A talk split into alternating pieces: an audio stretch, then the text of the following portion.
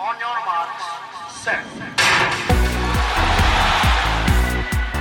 Bonjour à tous et à toutes, je suis Annabelle Rollin, bienvenue dans On Your Marks, le podcast attelé de l'équipe.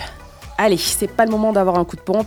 Après avoir fait l'état des lieux du marathon français et tenté de déterminer qui était le plus grand marathonien de l'histoire, on va maintenant s'intéresser à un phénomène qui a pris beaucoup d'ampleur dans l'athlétisme ces dernières années, à savoir l'apparition des chaussures nouvelle génération.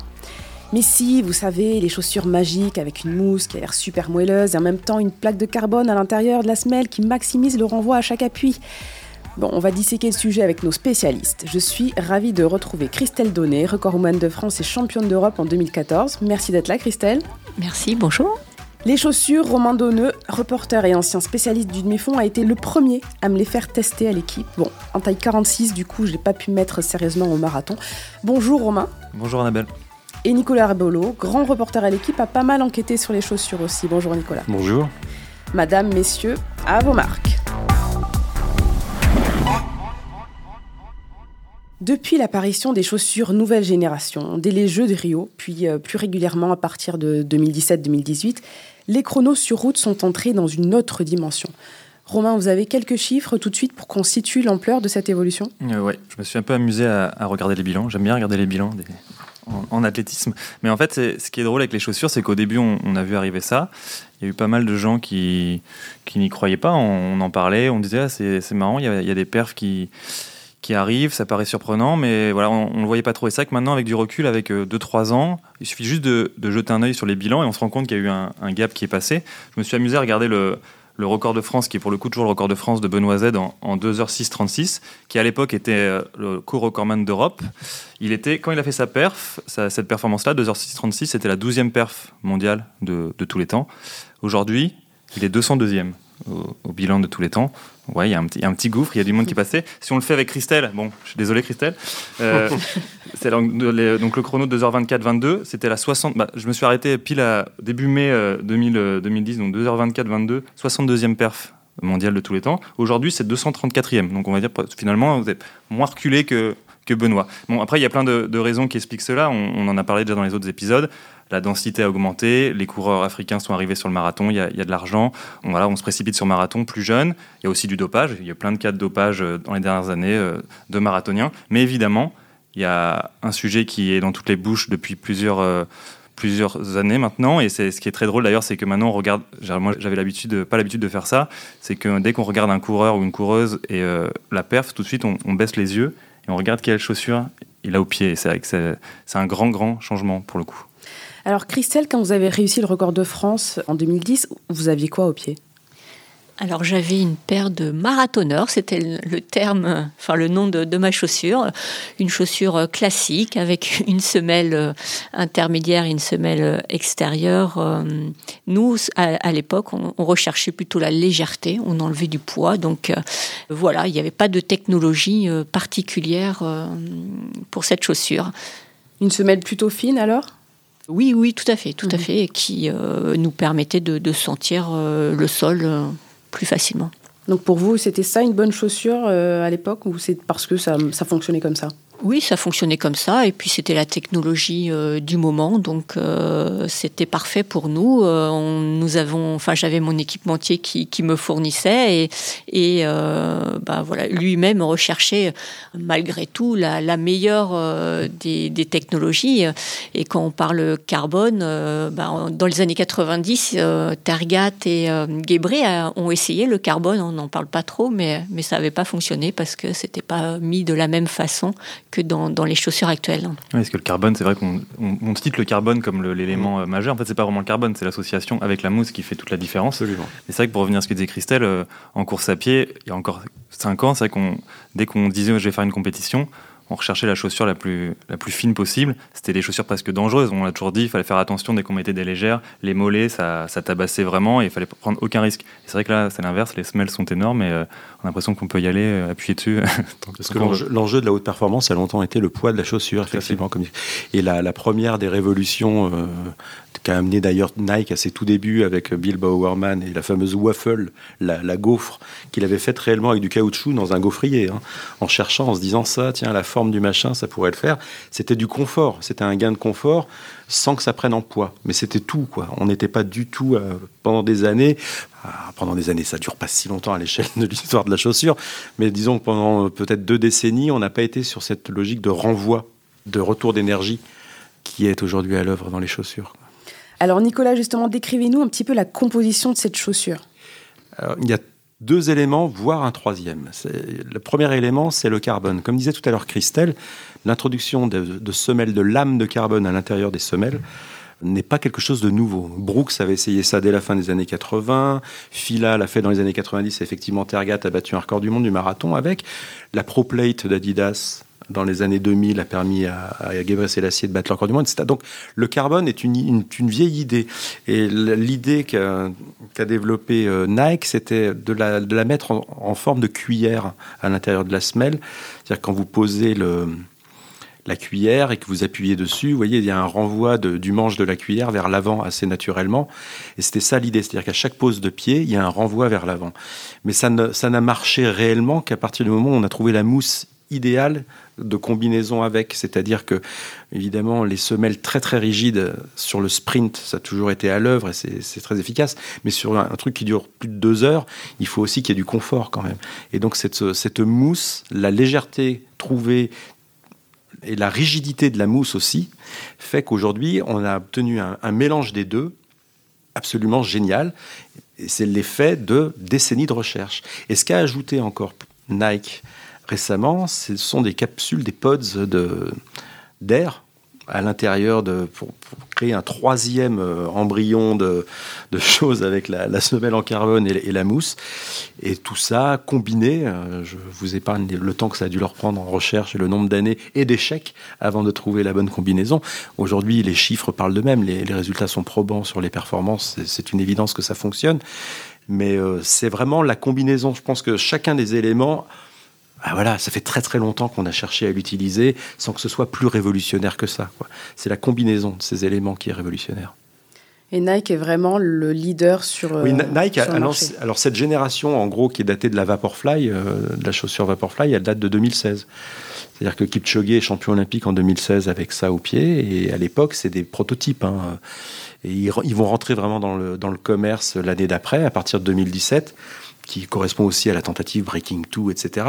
Et donc, ils ont eu, en gros, euh, Nike a eu deux, deux à trois années d'avance sur ses rivaux qui depuis ont comblé le retard. C'est-à-dire qu'aujourd'hui, euh, s'il y en a qui nous écoutent, qui se disent putain, il faut que j'achète absolument des Nike pour aller vite. Non, non, non, non. Mm. Alors d'abord, c'est chaque pièce doit trouver sa chaussure, d'une part, et d'autre part, il existe des semelles carbonées, caoutchoutées dans tous les sens chez tous les équipements. On va les citer, pas faire. Ah là, chez Saucony, euh, chez New Balance, ça marche très bien New aussi. New Balance, Saucony, Brooks, Oka, euh, Puma qui se lance très très peu d'ailleurs dans le dans le dans le chaussure. Asics, qui est une très grande marque du, du, du cœur de running. Et même Puma, qui est, un équipementier qui longtemps ne s'est pas du tout préoccupé de la, course sur route, vient de créer ses modèles et ses premiers modèles sont équipés de, carbone. Romain, d'un point de vue euh, un peu biomécanique, quels sont les effets euh, sur la foulée, sur, euh, sur une distance comme le marathon? Je ne sais pas si Christelle a couru déjà avec les, les Nike, parce que tu étais Nike. Je ne sais pas si tu as eu l'occasion de courir. Moi, j'ai eu l'occasion de courir bon, mon petit niveau, ma petite foulée de vieillissante, mais c'est vrai qu'on sent un, on, parlait tout à l'heure de la, bascule, de la cuillère. C'est vrai que rien que bah, pour parler des Nike, hein, euh, les mettre au pied, mais je crois que c'est à peu près pareil pour chaque, euh, chaque nouvelle chaussure. C'est qu'on a une sorte de bascule, même quand on est juste debout, qu'on met les chaussures on, bascule vers l'avant en fait. C'est pas très agréable hein, pour marcher. Ce sont pas du tout des chaussures faites pour marcher. D'ailleurs, euh, bon, ça leur plairait pas qu'on dise ça, mais euh, faut avoir déjà un certain niveau en fait pour les utiliser et bien les utiliser. Faut, faut savoir courir et plutôt euh, bien courir. Mais en fait, la, sensation et surtout l'effet, c'est qu'il y a une sorte de donc déjà il y a un amortissement. Donc il y a, plusieurs facteurs qui font que c'est intéressant. C'est que ça amortit les chocs. Donc dit amortissement des chocs, dit moins de blessures absorption des chocs, moins de blessures, moins de fatigue à la longue sur les répétitions de tous les pas qu'on fait dans le marathon ou même sur les distances inférieures. On récupère, c'est pas qu'on récupère mieux, c'est qu'on donne un peu moins d'énergie à chaque pas, ce qui fait qu'à la fin la jauge elle est encore un peu, un peu plus élevée, donc on peut mieux finir ou finir plus vite. Et sinon, c'est une sorte de propulsion, même si on est, il y a plein de, il y a plein d'études. Personne n'est d'accord sur vraiment l'effet euh, de la propulsion. Ça dépend des foulées, ça dépend du type de pied. C'est très compliqué, mais c'est vrai qu'il y a quand même cet élan où dès qu'on pose le pied, il y a un renvoi d'énergie et bah, on bascule, euh, on bascule vers l'avant. Donc évidemment, ça fait du bien pour la performance. Je sais pas si Christelle, tu as pu tester. Oui, alors on dit souvent effet ressort. Alors il faut pas trop employer l'effet ressort parce que le ressort c'est 100% de l'énergie. Donc là c'est juste, une, comme tu dis, une propulsion. Il y a aussi la plaque qui rigidifie euh, l'articulation de, l'avant-pied. Donc du coup, il y a, y a, un levier qui fait que la, la, cheville travaille euh, moins et donc euh, la foulée se, se, fait mieux. Et bah, il y a cette fatigue musculaire dont tu as parlé qui arrive plus tard et c'est l'intérêt aussi sur marathon, c'est que bah, ça permet de, de, retarder la fatigue et de courir plus longtemps à la vitesse marathon souhaitée. Quoi. Donc le mur arrive plus tard. Mm. Et euh, c'est surtout euh, cet effet. Après, au niveau, euh, il y a l'effet sur la performance, mais il y a aussi à l'entraînement. Je pense mm. que c'est l'effet le plus important aussi, c'est-à-dire que ça permet de faire des séances, d'enchaîner les séances mm, d'intensité plus ou moins rapide, mais les athlètes, ce qu'ils disent, c'est qu'ils enchaînent, ils peuvent faire plus de kilomètres, ils n'ont pas de fatigue musculaire, alors que nous, euh, dès qu'on faisait une séance, on avait euh, des courbatures intenses et il était difficile de remettre un pied euh, le lendemain à l'entraînement. Donc c'est surtout un gain aussi à l'entraînement en dehors de, la performance. je me souviens avoir vu des marathoniens, des, champions d'équipe Kipchoge, des Bekele, gagner des marathons et le soir ne plus pouvoir marcher avec ces chaussures-là. Le soir, ils sont sur la piste de danse. Et en termes de fatigue dans les mollets, les tendons d'Achille, c'est colossal le gain. Donc effectivement, à l'entraînement, ça se ressent. Et, sur et avec la plaque, l'intérêt aussi de cette plaque, c'est que, comme disait Christelle, donc le, talon travaille moins. Et à l'opposé, en fait, jusqu'au bout des pieds, vous profitez de la, de la pose, c'est-à-dire que ça travaille jusqu'au bout de l'orteil. Donc chaque appui est rentabilisé euh, d'une certaine façon au maximum, quoi. puisque ça va, ça va aller chercher jusqu'au bout de l'orteil le temps de contact. Donc vous allez rentabiliser au max jusqu'au bout. Après, sur le, comme disait Christelle, ça n'est pas une création d'énergie. Hein. Il ne faut surtout pas se tromper. Hein. Cette histoire de retour d'énergie, euh, le, laboratoire qui travaille à Stockholm euh, de biomécanique pour le compte de, World Athletics a testé, euh, j'avais vu un, un, de ses rapports confidentiels, 56 paires de chaussures. Il avait dit que plus la semelle était épaisse, et plus elle était carbonée, enfin, c'est-à-dire si on additionne les deux, 30 cm d'épaisseur et, du carbone dedans, on pouvait aller jusqu'à 10% de gain dans le retour d'énergie, mais que la chaussure qui en donnait le plus de toutes celles qu'ils avaient testées, c'était jusqu'à 86% de retour d'énergie. C'est énorme, mais très franchement, tant qu'on n'arrive pas à 100% ou qu'on dépasse les 100%, on ne génère pas d'énergie. C'est juste qu'on en perd moins. Donc c'est comme un vélo, si vous voulez, de plus en plus léger, euh, avec euh, des super machins, des super roues et des super euh, cadres et tout ce que vous voulez. C'est la différence entre mettre dedans une, une batterie, où là vous générez de l'énergie, ou juste avoir un super vélo qui va vous permettre qu'à chaque fois que vous donnez un coup de pédale, vous, voilà, tout votre coup de pédale est exploité par la machine. C'est un peu ça l'idée. D'ailleurs, il a fallu réglementer, peut-être un petit peu tardivement, Je pense que tout simplement, ils se sont retrouvés euh, avec. Enfin, ils ont eu peur du procès, quoi, très franchement. C'est-à-dire qu'à partir du moment où le coup était parti, que certaines euh, marques et que rien ne l'interdisait dans le règlement, puisqu'en fait c'était un vide absolu le règlement. Donc euh, les marques ont très logiquement fait leur boulot, c'est-à-dire essayer de proposer la, meilleure des chaussures possibles aux coureurs. Et donc, quand il y a eu cette révolution, World Athletics n'a pu faire que l'entériner et en fait mettre une limite pour le futur c'est ce qu'elle a fait l'année dernière au début de l'année.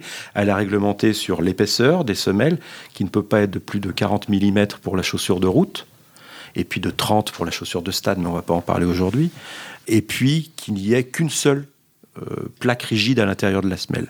Et après, bah, c'est à chaque équipementier de, faire travailler ses équipes pour qu'avec ce règlement-là, mais qui au moins offre une limite. On aurait pu imaginer après 10 cm d'épaisseur, des trucs totalement surélevés. Après, ça vous fait des échasses, quoi. On voit bien qu'avec des échasses, on a des foulées plus longues. voilà, pour peu qu'elles soient un peu rebondissantes. on aurait pu avoir des trucs à la deux coufflés, vous voyez. Déjà 4 cm, c'est pas, mal, On aurait pu imaginer des deux couffleries sur le marathon. Donc là, au moins, c'est réglementé et on fera à l'intérieur de ça dans les années qui viennent. Et je, moi, ma, ma petite conviction, on en reparlera tout à l'heure, c'est que peut-être qu'on va pas voir tant d'évolution que ça à l'avenir. Et comme tu disais, Christelle, euh, ça ouvre des nouvelles perspectives à l'entraînement, notamment. C'est vrai qu'on parle beaucoup des perfs en compète, et on le voit à l'entraînement. Pour citer un exemple euh, que les gens connaissent peut-être pas, Johan Durand, qui est un, ancien très très bon pistard, qui a été beaucoup beaucoup blessé. Et là, c'est vrai qu'il a, il a 35 ans et il, il, a un peu, il vit une seconde jeunesse en ce moment parce qu'il il a accès à, ces chaussures-là. Il était très souvent blessé, il a été opéré des tendons d'Achille, souvent touché au mollet, euh, souvent des, petites déchirures. Et là, il peut enchaîner, il prépare le marathon de Paris où il va viser un chrono autour des 2h10. Et pour lui, si on en parle avec lui, c'est presque inespéré en se disant, je pensais pas revenir à ce niveau-là. Et heureusement que ces chaussures sont là. Et il le dit clairement, parce qu'il y a quelques athlètes encore. Sur la route, c'est plus vrai, mais sur la piste, des gens disent encore non, mais il n'y a rien, la chaussure ne, sert à rien. Il y a des, c'est placebo. Il y a des exemples criants où les gens vous disent non, c'est ça nous aide et voilà, il y, a un gain. Mais la question qui me vient maintenant, c'est, on en parlait un peu tout à l'heure, c'est euh, avec ces chaussures-là, est-ce que le mur du marathon, ce qui est quand même la chose emblématique, on en parle, euh, c'est incroyable le mur, est-ce qu'on va y arriver à le passer? Est-ce qu'il existe encore finalement euh, grâce aux chaussures Est-ce que maintenant on, pourrait, on peut courir facilement un marathon, Christelle, ou ça change quelque chose? La chaussure fait, fait partie de la, performance, mais euh, il, y y a un tout. Hein, il y a l'entraînement, il y a les ravitaillements, il y a les qualités mentales. Donc oui, il y a toujours le, mur. Après, on l'a peut-être qu'il a absorbé un un peu mieux grâce aux chaussures parce qu'il y a cette fatigue musculaire qui, qui, est retardée, cette fatigue mentale. Après, il faut pas que les athlètes euh, aient des ailes au départ de, de la course euh, grâce à, à, à, ces chaussures, se pensant euh, enfin, invulnérable. Invulnérable. Voilà, j'ai cherché le terme. Merci. Donc, euh, comme on a pu voir Kosgei, quand elle fait 2h14, elle passe en 15-28 au 5000. Donc, c'est des, des, départs faramineux. Donc euh, voilà, il faut quand même malgré tout avoir une gestion de course euh, raisonnable et euh, sensée. Alors Nicolas, vous étiez à Vienne en 2019 oui. quand Kipchoge est descendu dans des conditions spéciales et non homologuées sous les deux heures. Est-ce qu'on peut s'attendre à, à des, des, chronos cette fois euh, fous, mais dans des conditions euh, ben, classiques? Alors c'est un peu l'idée qui est vendue avec dans le paquet cadeau. Déjà, il a débloqué une idée parce qu'on pouvait avoir euh, tout simplement se demander, c'est une question qu'on se posait déjà depuis des années avant qu'il le fasse, est-ce qu'un jour on courra le marathon en moins de deux heures? C'est un peu la, le truc ultime des, euh, des, distances et des performances, c'est tout rond comme chiffre. Hein. Quelque part, c'est un peu con parce que 2 heures et 1 seconde ou 1 heure 59 et 59 secondes, vous avez compris l'idée, c'est un peu la même chose. Mais c'est vrai que symboliquement, c'était hyper important. Kipchoge l'a fait et il l'a fait, euh, il l'a fait quoi. Je veux dire, il n'était pas sur une mobilette, euh, c'était pas en pente, euh, il l'a couru, il n'était pas remplacé de temps en temps, c'était Seliev qui se remplaçait. Il avait des super chaussures, super épaisses avec probablement trois lames dedans, donc évidemment il y a, il y a beaucoup de conditions. Il était seul en course, c'était à l'heure qu'il voulait, etc., etc. Donc c'est pour plein de bonnes raisons, ça n'est pas homologable. N'empêche que la performance existe. Donc maintenant elle est posée là. Et l'idée, c'est comment peut-on y parvenir dans des conditions normales? Et avec des chaussures moins bonnes, donc avec une économie de course globale moins bonne, puisqu'il ne se déplaçait pas pour attraper ce... Christelle pourrait parler de la, complexité des ravitaillements dans, lors des marathons, mais tout ça, il n'avait aucun souci de tout ça, quoi. Ça lui était amené, il avait des lièvres qui lui faisaient peut-être pas un appel d'air, mais au moins qui le brisait euh, au niveau de, au niveau de la, la pénétration dans l'air, etc., etc., etc. Donc comment peut-on le faire dans des conditions normales? Eh ben moi, je suis pas sûr qu'on puisse. Je ne suis pas sûr que je vivrai ça de mon, vivant de journaliste ou de mon vivant tout court, parce qu'en fait, j'ai le sentiment que la révolution est à l'œuvre depuis maintenant, c'est la cinquième saison, et qu'on a vu ce que ça apportait. Les performances se sont décalées. Grosso modo, si vous prenez la pyramide des performances, tout à l'heure Romain a donné quelques chiffres, elle a monté, vous voyez, comme un iceberg, elle a monté. Elle a monté globalement de deux minutes. Moi, j'avais des chiffres pour vous donner une idée. Il y avait 38 coureurs qui faisaient moins de 2h08 en 2010. Ils sont 34 à faire moins de 2h06 en 2020. Et ça a décalé de 2 minutes. Il y, avait, euh, il y avait 10 coureurs qui faisaient moins de 2h08 en 2000. Il y en avait 51 en 2015. Il y en avait 100 en 2020. Mais c'est en gros 2 minutes. C'est-à-dire ceux qui faisaient 2h10 font 2h08, ceux qui faisaient 2h08 font 2h06, ceux qui faisaient 2h06 font 2h04. C'est très schématique, mais c'est un peu l'idée qu'il faut retenir. Sauf qu'aujourd'hui, on est coincé à ces 2h04. 2h04, 2h03, 2h1 30 pour un, pour un Kipchoge, mais déjà avec le bénéfice de ses chaussures. C'est-à-dire, c'est fait, ça. Donc maintenant, qu'est-ce que ça va être ce qui va gagner? Ça va être très marginal, sauf nouvelle révolution dans les chaussures. Et je suis pas sûr, parce que d'abord, il y a un règlement qui est quand même qui est là. Je suis pas sûr qu'on ait une révolution. Or, comme on a les meilleurs coureurs qu'on n'a jamais vus de l'histoire, qu'on a une science de l'entraînement qui est quand même allée assez loin, qu'on a des chaussures comme on n'a jamais vu, et qu'on est encore, à l'air de rien, 1h40 ou 2 minutes, c'est pas rien à gagner, je suis pas sûr, moi, qu'on voit moins de 2 heures. Voilà. Mais je demande qu'il y ait démenti. je suis complètement d'accord avec toi. On attend, ouais, finalement, et les marques sont peut-être déjà en train de, de réfléchir, comme c'est toujours. Et Nike surtout, parce que, comme on le disait tout à l'heure, ils ont, c'est eux qui ont lancé le, combat et donc ils ont toujours un, coup d'avance, voire deux. Donc ils sont déjà en train de réfléchir à, la suite, mais effectivement avec les nouveaux règlements, ça va être compliqué de, dans, une épaisseur donnée de, de, rajouter, de rajouter, de rajouter. Et comme on le disait aussi, est-ce que les meilleurs sont pas passés, les meilleurs coureurs sur le marathon? En tout cas, on ne voit pas pour l'instant de, de profil. On en voit plein. Il y a plein de jeunes qui arrivent, mais c'est difficile de dire tiens celui-là, il va, il va devenir une légende du marathon. Donc effectivement, euh, les moins de deux heures en, en version euh, officiels, pas sûr qu'on les voit de, de, sitôt, alors que c'est vrai qu'on il y a encore deux ans euh, ou un an, moi-même, je me disais, euh, mais là, on va, on va aller où? On va bientôt, on va faire 1h55 et ça sera complètement normal. Et finalement, c'est vrai que ça s'est tassé, même si pour le coup, comme il y a encore cet effet et des gens arrivent, on voit beaucoup de Français qui font encore des chronos euh, qui nous perturbent parce qu'on se dit, ah oui, il fait moins de 2h10, ça fait quand même longtemps qu'on n'a pas vu un Français, et donc c'est toujours assez perturbant. Mais c'est vrai que bah, c'est dans la logique des choses, vu qu'on décale tout de 2-3 minutes selon les niveaux et selon en plus les s'ils sont jeunes sur la, sur la distance, comme un Mehdi Frère par exemple, qui est arrivé, qui avait quasiment jamais fait de marathon, évidemment, il arrive, on voit un chrono en 2h8-50, on se dit mais qu'est-ce qui se passe? Mais en fait, oui, ça, suit la logique d'être des perfs et la moyenne des perfs de, de tout le monde en fait. Ce qui a posé problème aussi à la, sélection française, hein. mmh. c'est-à-dire que c'est un chrono qu'on mettait quand il n'y avait pas les chaussures euh, magiques. Donc 2h11, euh, maintenant il faudrait peut-être mettre euh, 2h09 ou voilà. Donc, et là il y aurait et là il y aurait bah, il y aurait pas eu cette euh, indécision de, de, la sélection, mais voilà aussi ces, ces chronos, il faut relativiser aussi les performances avec les chaussures, mais il faut pas dédaigner non plus elles sont présentes. Donc, euh, et après de voir si, euh, si au niveau marketing, parce qu'il y a eu deux ans avec euh, le projet Breaking Two et donc là, bon, ça a été fait. il va y avoir certainement un relâchement aussi au niveau marketing, au niveau engouement de, vers la chaussure, et puis ça va peut-être repartir dans, dans, quelques années vers d'autres vers d'autres cieux. Donc là, c'était là pendant deux ans, c'était à fond sub tout, quoi.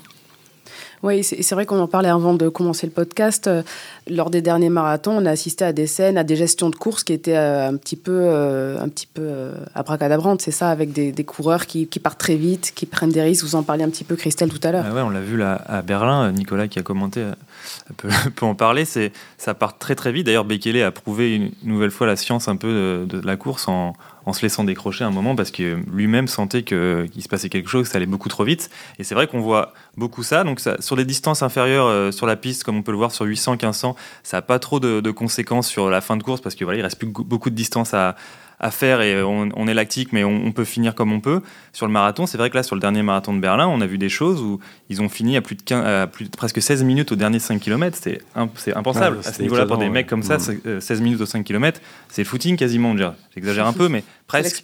Et là, ça explose. On voit des, garçons qui, pour le coup, ont mieux géré, revenir de l'arrière, comme on disait, que c'est pas des choses qu'on voit souvent. Et là, ça revient de derrière parce qu'il y en a qui, qui arrivent à gérer. Mais c'est vrai que je pense qu'ils se disent, ou elles se disent, et peut-être qu'ils ne le disent même pas, mais ils le sentent. En fait, ils ont, ils ont des ailes qui poussent parce que voilà, ça répond quand on est frais euh, au début. Bah, évidemment, déjà sur un marathon, avant, fallait se calmer, il fallait toujours, faut toujours se dire, je pars tranquille, attention, ne t'emballe pas, c'est les premiers kilomètres.